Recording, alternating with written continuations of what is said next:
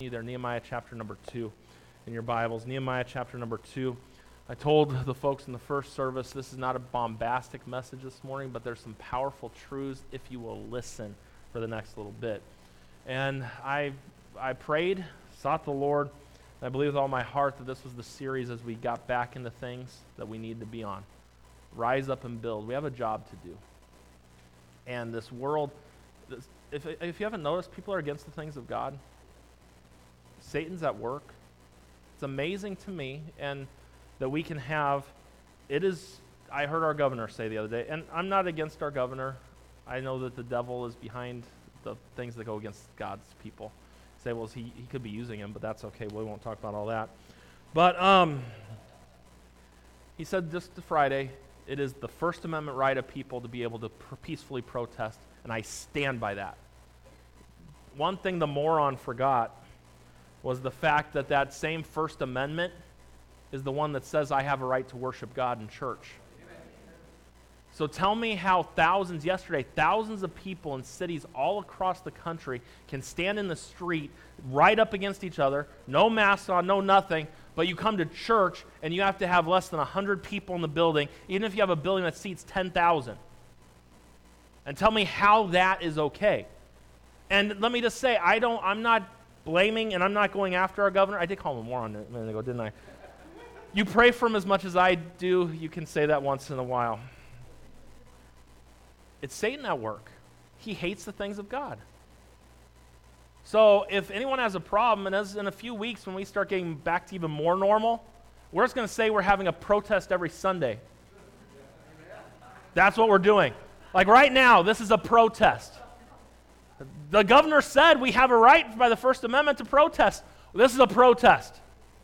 And you know, that's the first thing, in all honesty, those first couple weeks we met outside, had those signs on the thing, it was a protest against the governor saying that the First Amendment didn't count for church. But now you can have groups get together for a certain cause, but heaven forbid it's for church. Now you even see some of the wording of some of these health officers. It's okay to do it for a protest that means something. Well, do you know what means more than a protest? And I'm not here to argue about the protest. If people are peacefully protesting, they have every right under the Constitution to do that. They have no right to loot and to riot. And this idea of defunding our police, that's the stupidest thing I think I've ever heard. You know, if you think we have a problem with our officers, why don't you invest more money and train them some more on certain things that you would like? Instead, you take money away and make their job harder. That's stupid. And give me a society without police officers and look at what trouble we'd be in. Look at what's happened the past couple of weeks with officers. Imagine what would happen without them. And then we go on. No, I need to stop. Man. There have been more unarmed white people killed by officers this year than anyone else. And that's true. And so, that's what happens when you got kids in the room. They just say whatever. All lives matter. And I do believe we do have some racism issues that need to be addressed and should have been gone a long time ago. And it's wrong. Racism in any stripe is wrong. It's wicked, has no place in society. But there's so much more to all of it. We need the Lord. I probably lost half my audience online. You're still in here this morning, but I'm not politically correct. I like to be biblically correct on where I stand. And that's what matters. And I don't like it. I feel like over the past several weeks I've had to be way more political than what I like to be. I don't think in church we need to be strongly political. We need to be Jesus-based. But you have to stand on certain things as well. And so, but we can never become a political thing. It must be based on Jesus and his word. That's so important. So Nehemiah chapter number 2. All that to say that. And I'm glad you ladies are finally coming into the service. Hope you guys had a good talk out there. You're waiting for all the latecomers. I know what you're doing. You're waiting for all the latecomers. And so, I know, I'm like, I wonder if those two are going to come into the service anytime soon, or they're waiting just in case if anyone came really late. And so, If you guys would have gotten in here sooner, I wouldn't have said half the things I just said. You could have saved me getting in trouble with people at some point. And then the other thing is, you have all those people that say things, and then if you disagree with them, heaven forbid, you can't have a voice. And it's like, if you're free to say what you want to say, then I'm free to say it the right way. And everyone thinks that their way is right, but when did we get to, we got into a society where if you don't agree with me, then heaven forbid you say a word. And last time I checked, a lot of people don't agree with everybody on every little thing. We have the common decency to have conversations and maybe grow from them. Good conversation, that's a thing that people miss. Good conversation on topics is a good thing. And sometimes my view could be wrong on something. But as I talk with others about it, they might be able to help me with my view. But I might be able to help them as well. That's why it's good to talk and have talk. That's a good thing. But now it's like, if you don't agree with me, you're just racist. No, you're just stupid. That's what it comes down to. And it's just amazing how we've gotten as a society together. And the problem is, this is what we need. We need God. That's what we need. And that's what our world needs. We just need God. That's the key to everything here. We talk about reform in all these different areas. How about we just get God to everyone? How about we get Jesus? He can change a heart and do what no one else can do. That's what we need today. And let me just say, we need church now more than ever. The theme for the next several weeks on Sunday morning, rise up and build. It is time that we rise together and do something greater than what's done in the past. The status quo, the apathy in church, all that nonsense needs to stop. If you're not convinced now that Jesus is coming sooner than later, and you don't see all the problems in our world and realize the only answer is Jesus Christ, it should move us to action and do something. You know what our city needs? They need Jesus today. They don't need the parks opened up, and although we should have all those opened up, they need Jesus today. What our state needs, it needs Jesus today. We don't need murals put on the lawn out in front of the Capitol. We don't need all these different things. We just need a bunch of Jesus is what we need. We don't need any more political talk that does nothing. Have you noticed? A lot of people like to talk and then nothing happens. But we can't say too much because at church we do the same thing. A lot of talk and no action behind it.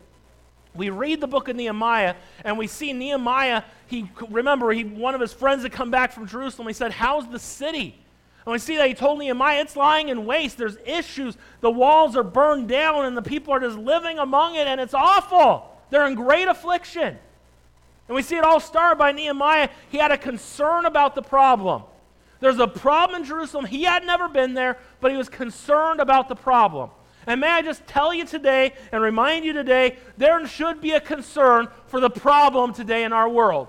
There should be a concern about what's going on in the United States of America today. There should be a concern about all of that.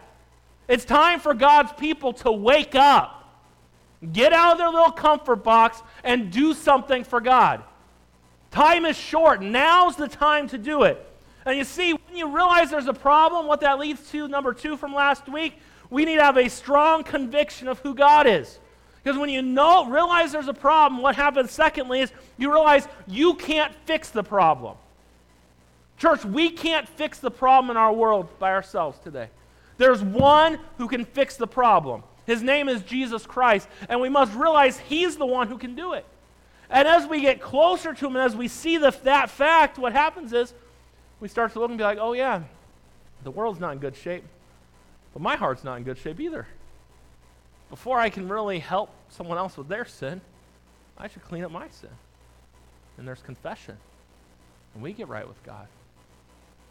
I've never seen God judge a nation or judge people based on the heathen of the land. It's always based on his people. Always. So let me just give you this. Our biggest problem in America today is not the Democrats. It's not the Republicans. It's not CNN. Not Fox News. Not our governor. The biggest problem in America today is Christians. That's our biggest problem. When you get a concern for the problem, it leads you to God. The closer you get to God, the more you see you need to clean yourself up. When you clean yourself up, it builds confidence in the promises of God. I've never seen a confident Christian living in sin. And you say, well, Pastor, we do live in sin often. Be honest. But you know there are times where you've gotten right with God and where you're just, yeah, every promise of the book is mine. Every chapter, every verse, every line. Yeah. There's more confidence in God the closer you are to Him. And so we see there's a concern, strong conviction, confess your sins, you have strong confidence in the Lord, which leads to action. Today we see Nehemiah's action in chapter number 2. And let's dive in and see how far we get. I got through it last service, and we're going to do our best to get through it this service. And it came to pass, chapter 2, verse number 1, in the month Nisan, in the 20th year of Artaxerxes the king, that wine was before him, and I took up the wine and gave it unto the king. Now I had not been aforetime sad in his presence. Wherefore the king said unto me, Why is thy countenance sad, seeing thou art not sick? This is nothing else but sorrow of heart. Then I was very sore afraid, and said unto the king, Let the king live forever. Why should not my countenance be sad, when the city, the place of my father's sepulchres, lieth waste, and the gates thereof are consumed with fire? Verse number 4. Then said the king unto me, For what doth thou make request? So I prayed to the God of heaven. Father, bless the next few minutes we have here this morning. Pray that you'd be pleased and glorified. We love you. We need you. Please work in our hearts and in our lives and help us today. In Jesus' name I pray. Amen. How to tackle a tough job. It's a tough job. Nehemiah had a tough job before him. And may I just remind you today, we got a tough job before us. But I'm going to give you some things to help us today. I'm going to give you the tools that we need and then the tasks we need to perform before we get to work. Very interesting. This passage gives us so many key insights into Nehemiah's life and so many things to help us. And so I love tools. My dad, you go into his garage still, and his tools aren't as organized as they used to be. He blames me. He said when I grew up, I kind of didn't put them. I don't know if that was my fault or not. But my tools look a lot like his tools now, and so maybe it was my fault. Don't shake your head at me. But I love tools. How many of you like tools? Anybody like tools? Yeah, I love tools. I would be fine going into the tool store. I even like going into Harbor Freight, and Harbor Freight, they're junk tools. But I just like going in there because they have some interesting tools at times. And sometimes they're cheap, so you just see what it does. You know, I like tools. If you got me a tool, I'd be fine with that. Even if I got like 5,000 screwdrivers, 5,001 is fine with me. And I just like tools. Got that from my dad. I like to work on things. And this morning, first service, Elizabeth, her remote wouldn't start. And so the battery is dead. Well, if you know those car batteries very well, all of them have basically the same battery inside. So I opened up mine and switched it and gave her my battery, and I'll go get a new battery later. And but if I would have had a screwdriver in my office, it would have made opening up that little thing very easy. I didn't have a screwdriver. And I tried to do it with my hands. It didn't work out very good. And so I got some ingenuity and used something in my office. I used a paper clip and something else, and I got it open. But it would have been nice if I had a screwdriver, I could have done it. Oh, is there screwdrivers in there? Oh, in the cabinet. See, and this is my problem. My wife tries to organize me, and I don't know where anything is. And if nothing's touched, I know I can. In the midst of chaos, I can find what I'm looking for because I put it somewhere. But when someone moves it and trying to be nice to me or just trying to, I don't know. But anyways, so there is screw. Thanks. I'm glad I knew there was a screwdriver in my office. That's wonderful. I thought I had one somewhere, but it wasn't where I thought it was. So but that's okay. Praise God, there's a screwdriver there. So I got my finger all messed up for nothing. But it's right. It's nice to have the right tool for the right job. A hammer. I've got probably 3 or 4 hammers, maybe 5. Got some heavier ones, some lighter ones. I just like tools. It's one of those things. And so you guys like shoes. That's your thing, and then tools are my thing. And I was looking at someone sitting in that third row over there. I couldn't believe how many pairs of shoes that guy Cruz has. How many pairs of shoes do you have? Hundreds.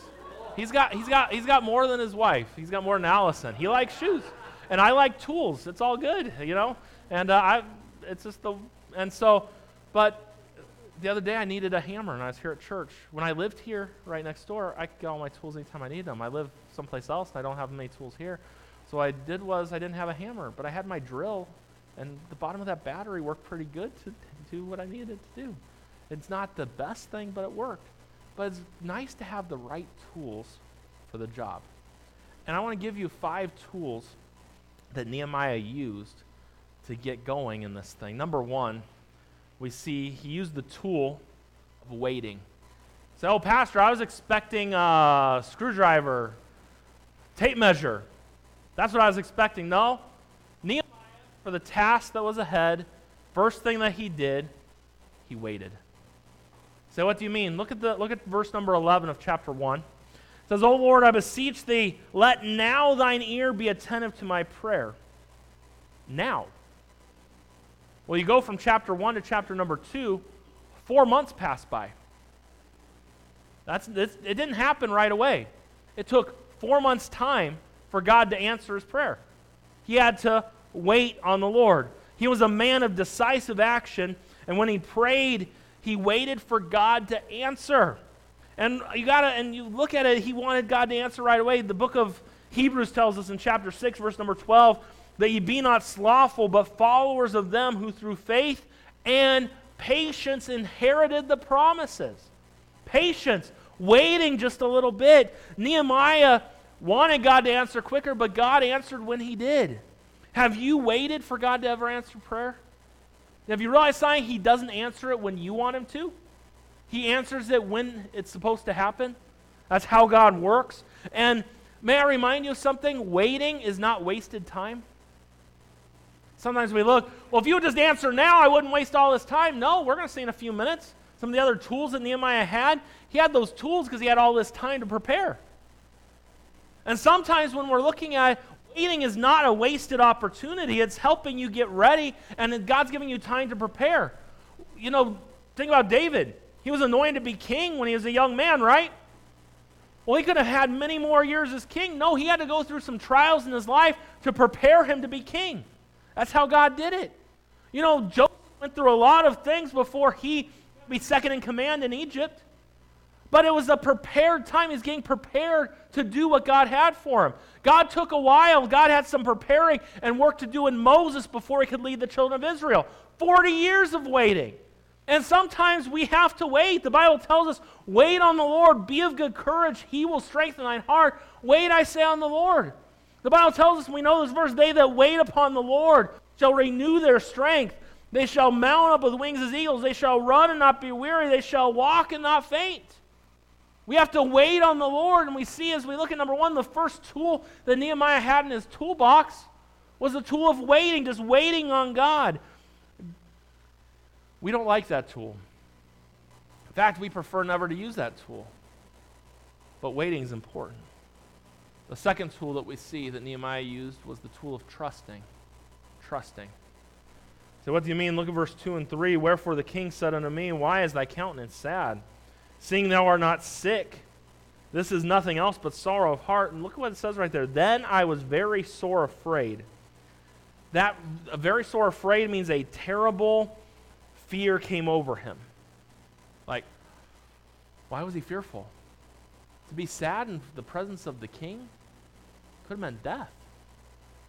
Because if you were in front of the king, you should be content with being in front of the king. Nothing else mattered. The king was the top guy.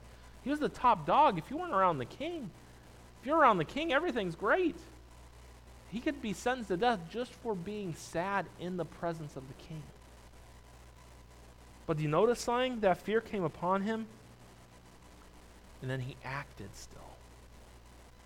He trusted God. What are you afraid of this morning? Some people are afraid of their past. They don't want to deal with it, or something you did long ago will catch up with you. Maybe you're afraid of the present, afraid of a virus, afraid of snakes. Joe and I have done some hiking lately, and two of the trails, there's been a snake on those trails, and he's the one who sees them before I do. And then the other day we're on one, and this person says, there's a snake up ahead. So our fast walking pace slowed down. We're just looking. There was no snake. They could have just said that just to scare us. I don't know. But anybody like snakes in the room? You like snakes? I'm going to take you on a hike with me, and we'll see how much you like snakes. You like snakes? And you said you like snakes? Some weird people in this world that like snakes. I don't, you know, I'm kind of like Indiana Jones and I have a lot in common. No snakes at all. And snakes, I hate snakes. I remember that anyways from that movie. That was a good biblical movie, The Ark of the Covenant, right? And we'll just leave that one right there. We'll leave that right there. Good stuff, man. That's better than some of the stuff on today. But anyways, I don't know where I was going. We're talking about fear. Maybe you fear the future. Fear a phone call. You fear doctor's visit. A best-selling book called Who Moved My Cheese? That's an interesting book. The author asked a very penetrating question. What would you do if you weren't afraid? And he points out in that book that oftentimes that the fear often keeps us from taking the steps we need to move forward because we're just fearful. Fear can paralyze us. And there are some fears in our world today and moving forward. There was fears for Nehemiah. If I show my sad countenance here before the king, what's he going to say? Is he going to have me killed? But he didn't let the fear win. He trusted God. That's what you got to understand. Nehemiah's faith was stronger than his fear. We all have fears. But we need faith. And those that are found in Hebrews chapter 11, the Hall of Faith chapter, they showed great faith. Their faith was stronger than their fear. Daniel in the lion's den, his faith was stronger than the fear. Shadrach, Meshach, and Abednego in the fiery furnace, their faith was stronger than their fear. We need to trust the Lord today. It's so important. See number 3, with some of the tools in Nehemiah's toolbox. He had the tool of waiting, the tool of trusting, the tool of praying. I love this. If you look at me at verse number 4. Then the king said unto me, for what doth thou make request? What does the king say? That's King James there. Let me give you today's, what do you want? That's basically what he's saying. What do you want? And look at what he does. So I prayed to the God of heaven. Now, let me just let you in on a little secret here. If he were to fall to his knees and, oh God, help me right now. If he were to have fallen to his knees or done anything like that, they probably would have thought he was going to attempt to assassinate the king. Something was going to happen. This was a quick, short prayer in his head. God, help me. You know when the Bible talks about we're supposed to pray without ceasing? I think that's what this is talking about. Nehemiah, Lord, help me. He said this in his head, and then he started talking to the king. Nehemiah knew where his help came from. It came from God. And he prayed to God, but let me just... And so you say, sweet. What's the need to ever pray long? I can just pray short little prayers to God and it's all good. Do you know why he could pray a short prayer there and why he could trust the Lord? Because for 4 months, he had been praying and fasting leading up to this time. This was not just something he stumbled upon. It was something that was built upon. And the Bible says here, so he prayed to the God of heaven. I love that right there. Doesn't that encourage you? You can pray to God anytime. And it doesn't have to be a long prayer. It doesn't have to be a prayer like some people. Some people know how to pray. They got all the eloquent words and they speak all this wonderful mumbo jumbo. You don't have to be able to do all that. God hears our prayers no matter what the length is. And praise God for that this morning. And so we see what tools did Nehemiah have in his tool bag. He had the tool of waiting. He had the tool of trusting God. He had the tool of praying, which leads us to number 4. He had the tool of planning. This one's very important. And look with me at verse number 5 and look through verse number 8. And I said unto the king, if it please the king, and if thy servant have found favor in thy sight, that thou wouldest send me unto Judah, unto the city of my father's sepulchre, that I may build it.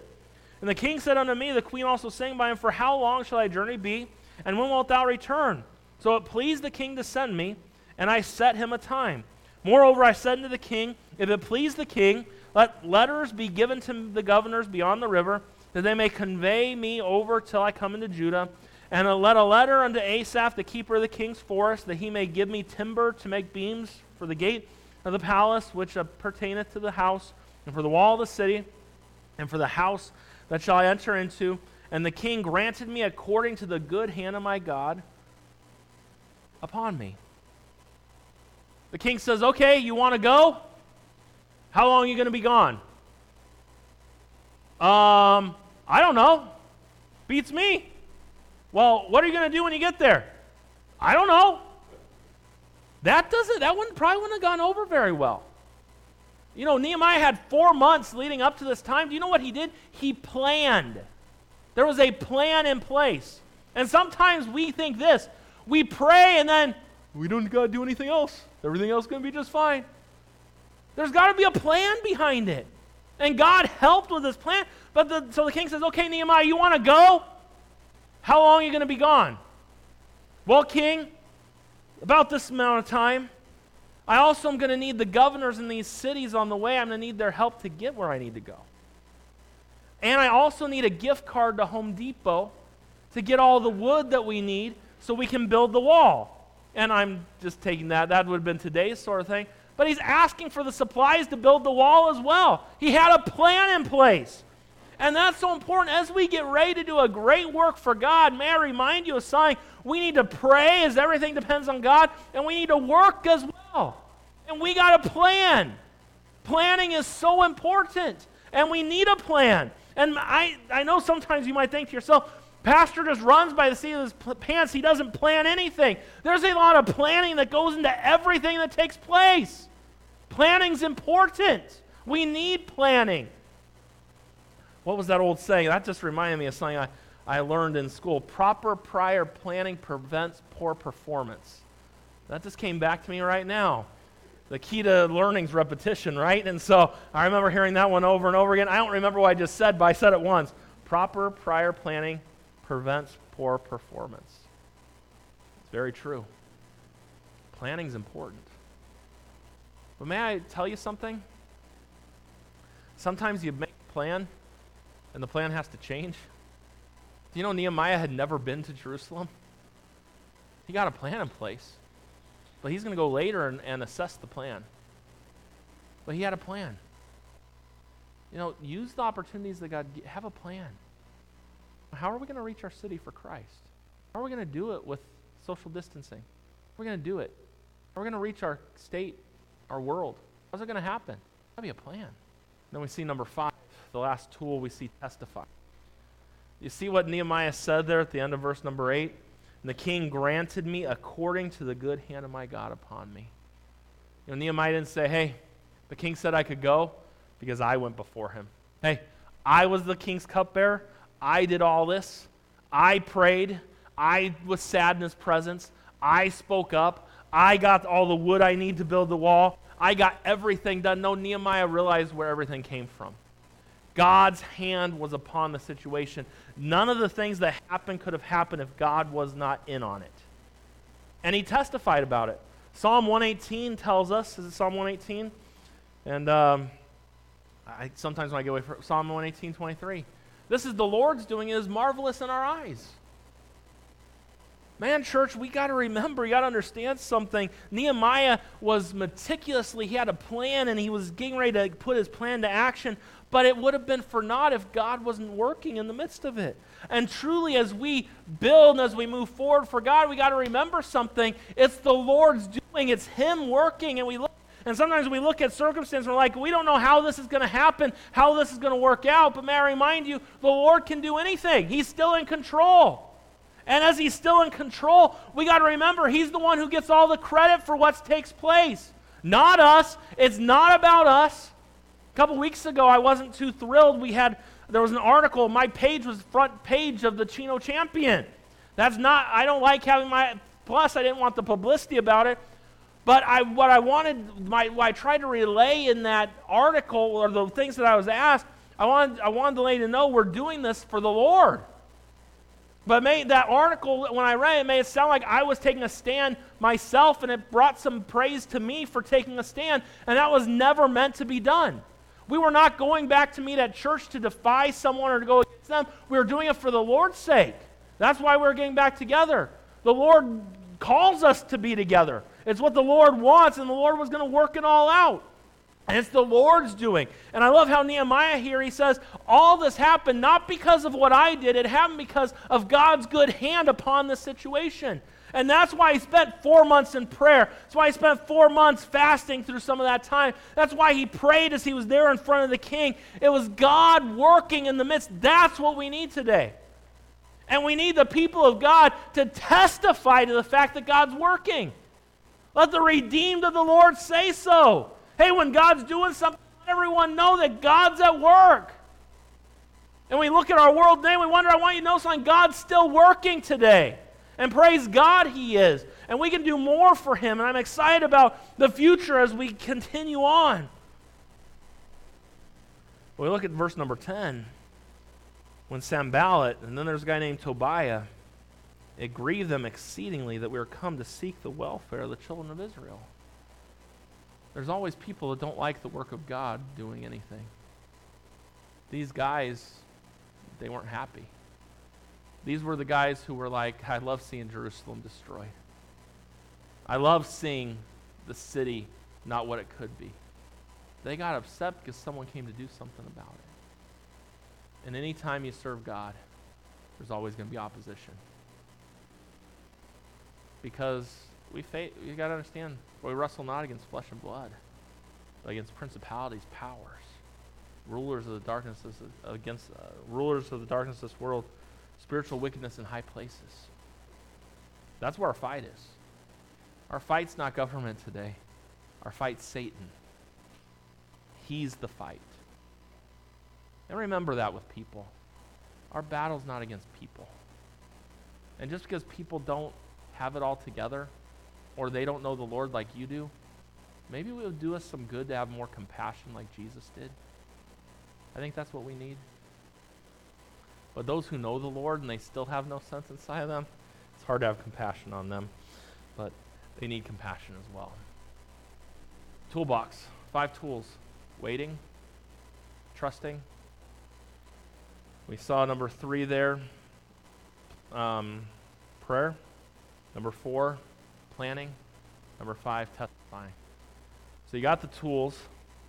Now what are the tasks that you need for tackling a tough job? We've got 10 minutes for 5 points. Great. Wonderful. My dad, with all the tools he had, he was a diesel mechanic for years. And he could work on just about any vehicle. And that's one of the things he tried to pass down to me. I mentioned last service, and one of the things, like next year in the Christian school, we got to teach our teenagers need to learn how to change oil on a car. They need to learn how to change a tire. They need to know how to do basic things. And so next year I'm going to be teaching. Every once in a while, I'm going to take the teenage boys and the teenage girls, and I'm going to teach them how to do those simple tasks. If you think your oil's in the gas tank, you got issues there, and hopefully you don't put that in there. But you should be able to check your own oil. And I know nowadays it's almost cheaper and easier just to get your oil changed. I get all of that, but my clutch went out on my first vehicle that I had, probably because I was learning how to drive it. That probably didn't help. It was a Nissan Pathfinder. I love that vehicle. My older brother bought it brand new. I got it from him with 350,000 miles on it. Same engine, same transmission. That was the third clutch.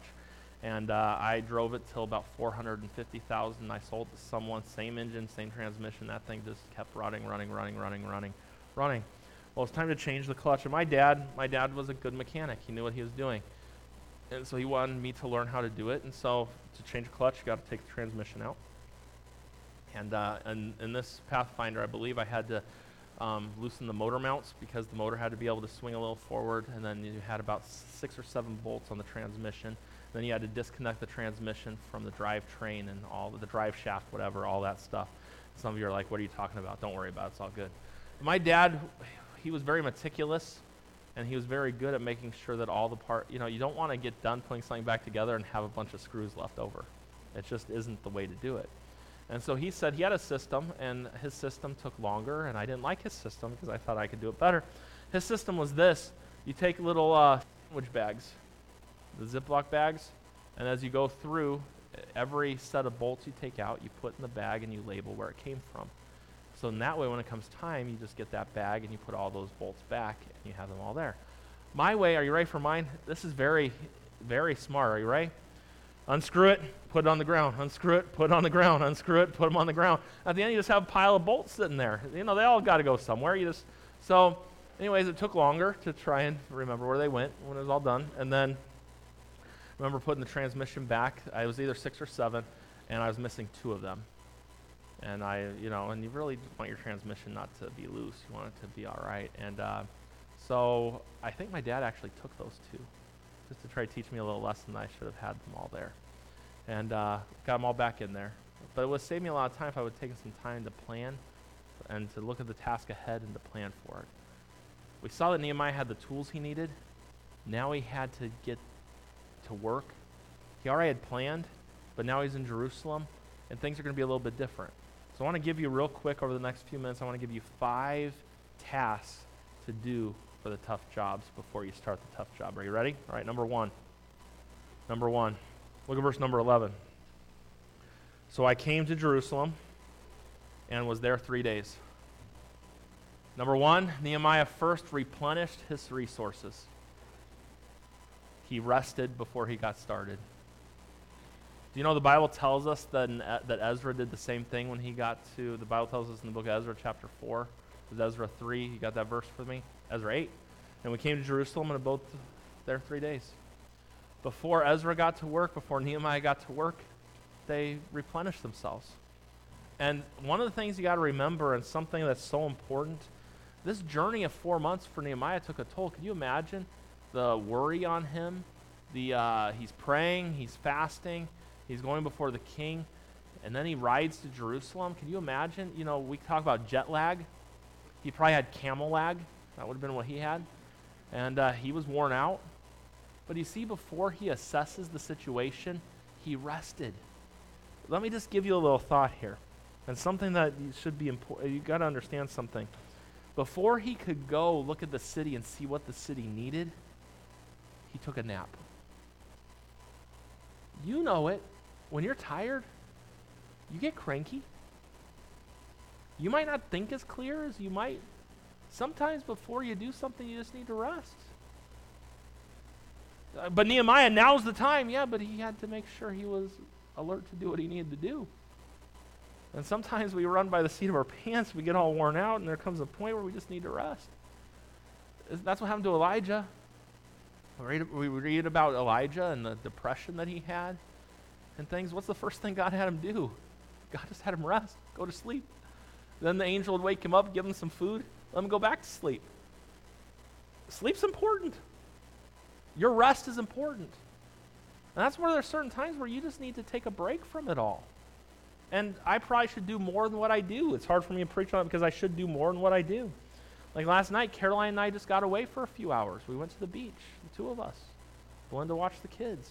We went to Dana Point. That's the place, when I flew Caroline out here, we were dating for about 6 months, 14 years ago. It was really the last time we were there. We ate at the same restaurant we ate at 14 years ago. We found this tree that we took pictures by. We went and sat out by the water, and I just took my mind off of things. It's important. Jay, your ministry, isn't that important? Just some downtime? That's what Nehemiah did before he was going to and that's important. And sometimes we get so boggled down, you got to rest. You got to take care of yourself. He had to be able to think clearly. He couldn't think clearly after that long trip and all he'd gone through. So we see, first of all, number one, as we talk about tasks to tackle a tough job, Nehemiah first replenished his resources. Number two, after getting recharged, Nehemiah assessed the need. Look at verse number 12. And I arose in the night, and I and some few men with me, neither told I any man what my God had put in my heart to do at Jerusalem. It's interesting, he didn't tell anybody yet. He knew what God had placed in his heart, but he didn't tell anybody yet. Neither was there any beast with me, save the beast that I rode upon. And I went out by night by the gate of the valley, even before the dragon well to the dung port, and viewed the walls of Jerusalem, which were broken down, and the gates thereof were consumed with fire. Then I went on to the gate of the fountain and the king's pool, but there was no place for the beast that was under me to pass. Then went I up in the night by the brook and viewed the wall and turned back and entered by the gate of the valley, and so returned. And the rulers knew not whither I went or what I did. Neither had I yet told it to the Jews, nor to the priests, nor to the nobles, nor to the rulers, nor to the rest that did the work. We see after he recharged, he assessed the need. He knew that in order to lead this project, he had to go look at it. Why did he go at night? Because he didn't want other people to see. Tobiah, Sanballat, these others, they were against him. He went at night because they were sleeping. The enemy wasn't out at night. The enemy was resting at that time. He could go out and view and get and see. Now, this is the thing. Say, why didn't Nehemiah tell the people? They needed to see the problem to get a burden to do something. If he were just to tell the people, we're going to do this, they didn't see what was up. He took some men with him. So we see, secondly, they assessed the need, and a couple thoughts underneath that. And as we look at this, and on his journey there, there's at least three things he did on this assessment. The first thing was, he noticed that it was a demanding job. You think about it, the circuit of the walls was more than a mile long, and the new wall needed to be 3 or 4 feet thick, at least 15 to 20 feet high. This wasn't going to be an easy job, but he knew that he and the people could do it with the Lord's help. And may I just remind you, kingdom work, the work of God, it's a demanding job, and it's daunting at times, but it can be done, and we can do it. Not only a demanding job, it was a hazardous assignment. Nehemiah went at night because the enemies lurked around. He didn't say anything to anyone till the right time. He didn't tell any of the rulers. He didn't tell anyone. It was also a cooperative venture. It was only by surveying the walls and the gates that Nehemiah could calculate how the work could be divided. Which leads us to the third task. The first task was getting some rest. The second task was assessing the need. Number three was, after replenishing his resources and assessing the need, Nehemiah now recruited workers. He needed workers. Look at verse 17.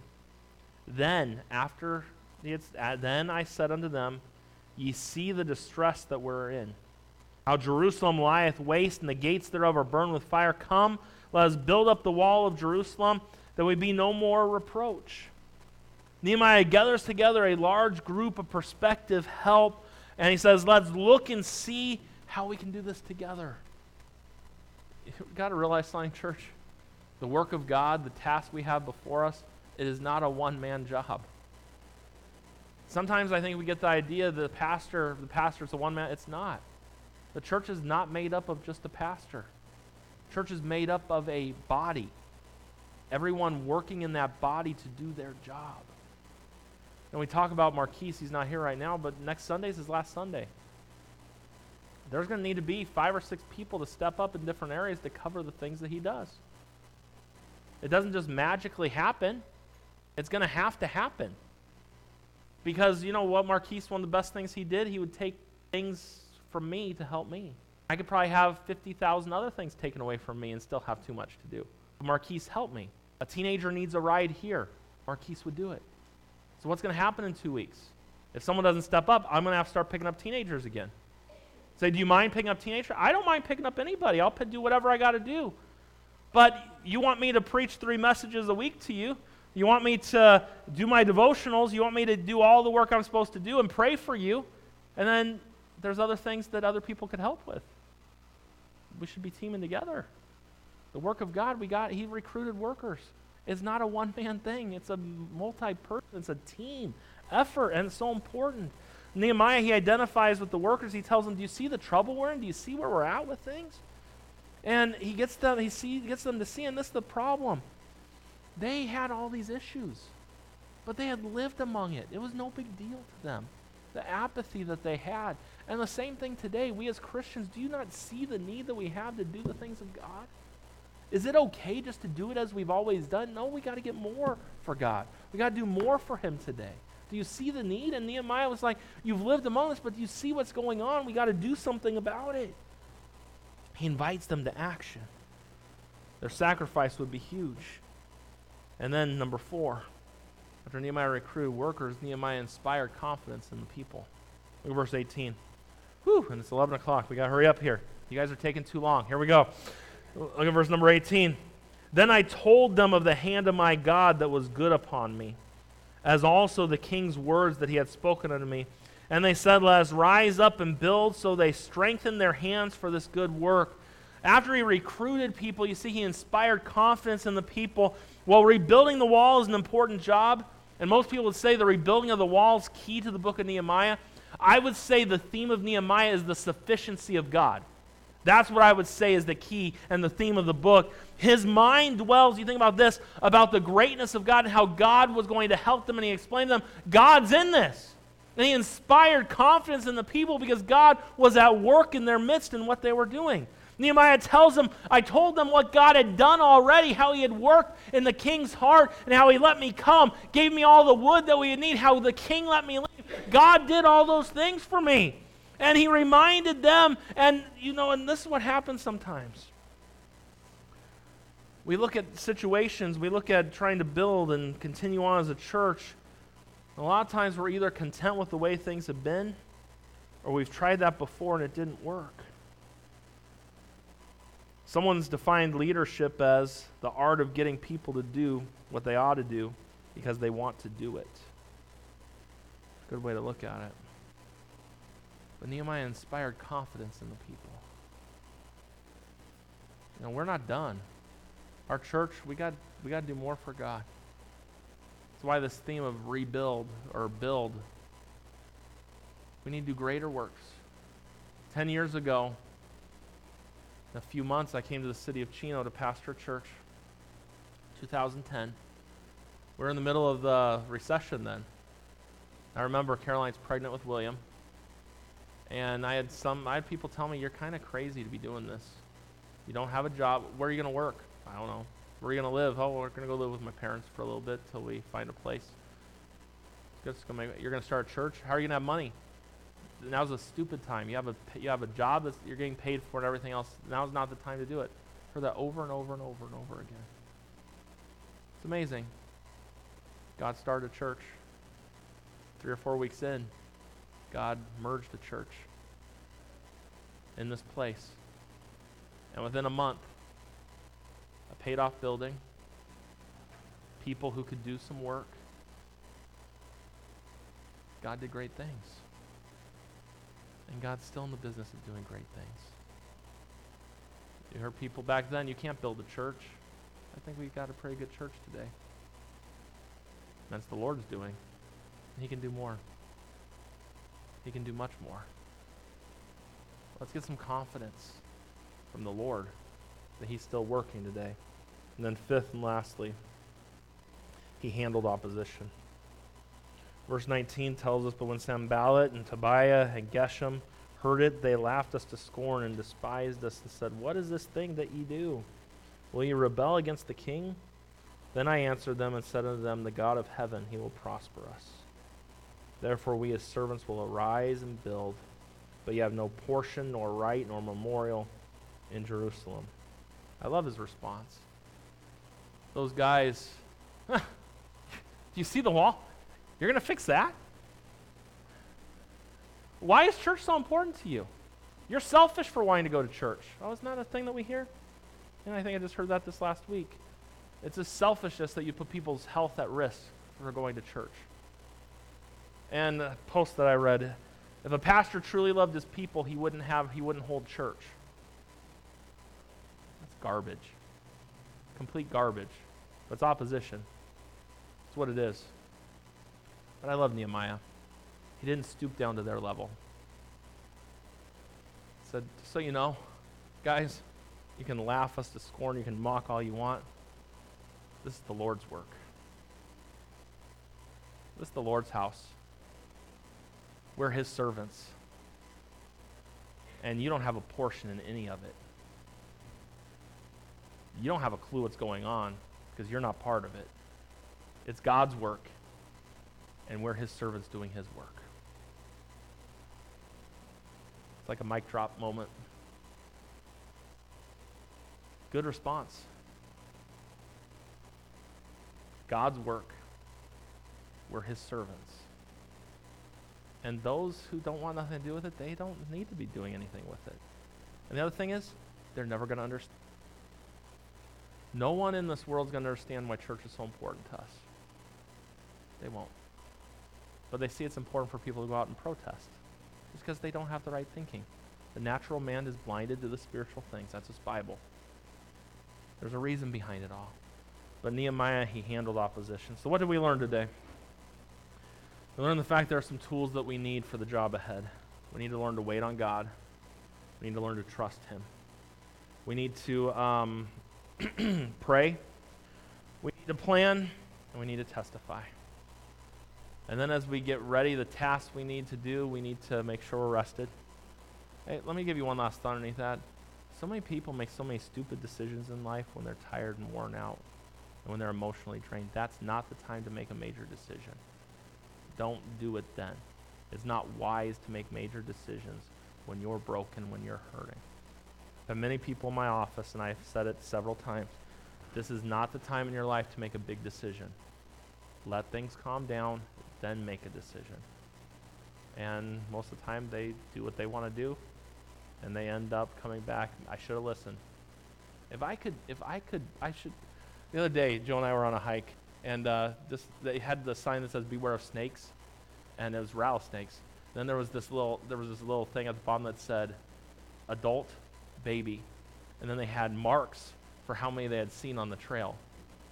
That really woke my eyes up. You know, it wasn't like there was 100, but there was 5 on each, and you know, the only thing worse than getting bit by a rattlesnake would be a baby rattlesnake, because I don't think they know how to control their venom. And so that just would probably be worse. And so, Caroline, again, after saying that, I wish I could put in my office little check marks for how many people have come and said, Pastor, you were right. And not because I know anything, but the Bible points it out. Make sure you're rested up. And right now, there's a lot of hurting people, a lot of things around us. Don't make a major decision when you're broken or when you're hurting or when you're worn out. Wait. Isn't it amazing? Sometimes you could go to bed one night and think the world's ending, and then the next morning you've gotten some sleep, you wake up, you're like, not as bad as I thought it was last night. Ever do that? I do that every once in a while. I'm like, the church, things are falling apart. So, and I wake up, what was I so worried about last night? I just need to get some rest. We see you got some rest. You assessed the need. He recruited workers, and they got busy doing the work, and they instilled confidence in the Lord. And then we see he handled opposition. That's what we need for the task ahead. Father, we love you. We thank